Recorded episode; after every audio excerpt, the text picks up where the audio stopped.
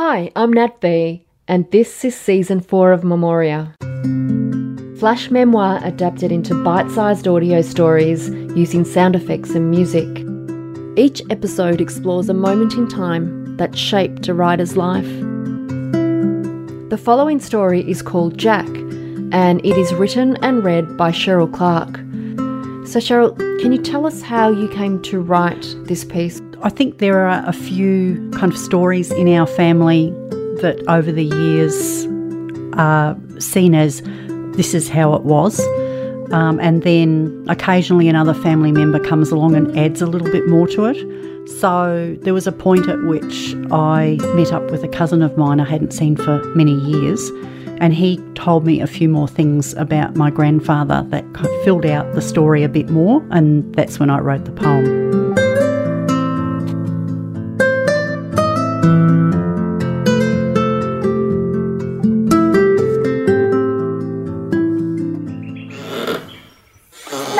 You, tiny boy, first boy, rocked in a cradle balanced on a rollicking stone wall. There's your father, already the old bastard, wrestling the Massey Ferguson tractor. What's a would be gentleman farmer to do when he's forced to get his hands dirty? Ten years later, you're a navvy, beaten with a dog collar for running the dog over the sheep's backs. Old bastard. Money scraped up, another farm, four more kids, dad dallying with a nautical mistress. Sons are for back-breaking work. No school for you, lad. Ten years later, scrub cutting, milking in a cowshed rank with shit and sour milk. And when is there ever time for girls? The old bastard builds himself a shack, as though he's too highfalutin to live with his wife and kids. He buys himself a new car, another farm, all that ready made slave labour, there's the profit margin. Ten years later, and what girl's going to take on a man trapped in subsistence? Your father departed and living high, but the money reins still gripped tight in his stingy, grasping, old bastard hands. All the same, his absence means a rickety Studebaker truck, football team, dances on Saturday night, walking miles up the railway line when the truck won't turn over for love or kicking.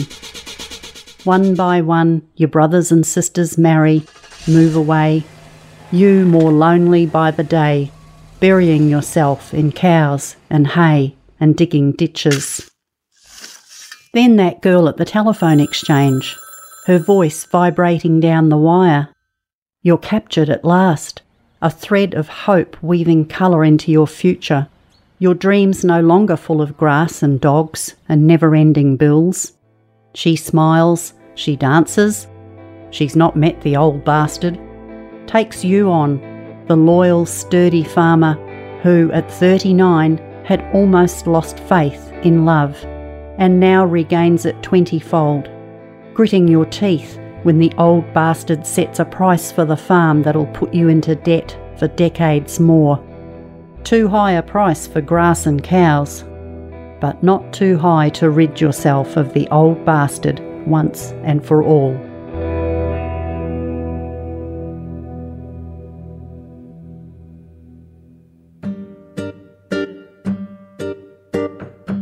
I've just been on a, a one month writing residency in Finland so while I was there, I started another crime novel. So that's my current work is a crime novel featuring a male detective, but at the same time I'm also editing a crime novel about a different character which will be published next year. So I'm juggling the two. The novel that's coming out next year is called Dead and Gone, and it's a sequel to the one that came out this year called Trust Me I'm Dead. My favourite place to write is, or has been for a long time, the kitchen table, um, just because I can look outside and daydream, I suppose, if I get stuck. Um, but I also really like writing in cafes, as long as it's the right cafe. So, and I write in silence. So I don't have playlists or all those things that people talk about. I just love silence and nothing else. I think probably one of the writers that really inspires me is Margaret Atwood, just because she's so tough and uncompromising. Um, I'd like to be tougher. The one that I actually remember of Margaret Atwood's that I read back in the day was, I think it was Cat's Eye. Um, not A Handmaid's Tale. I mean, I read that too, but there were other novels, early novels of hers that I really liked. I've actually just finished Delia Owens' Where the Crawdads Sing, which was amazing. I love that. And before that, I read a novel by a Swedish crime writer, but don't ask me his name. I only know that the book's been made into a series which is currently on SBS called Wisting. Or should I say Visting? I'm not sure how to pronounce it.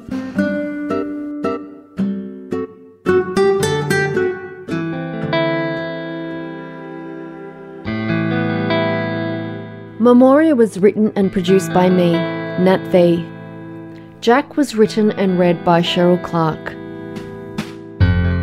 Each episode is illustrated by Peter Manning. The story segment was edited by Jen Farrow.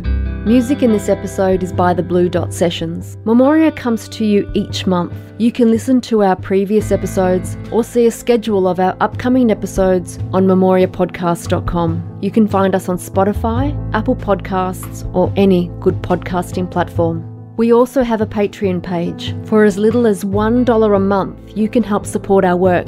So please go to our website, memoriapodcast.com, to make a one off donation or visit our Patreon page. And if you love the show, please leave us a review. Each like or rating is important to us and helps us spread the word. Until next time.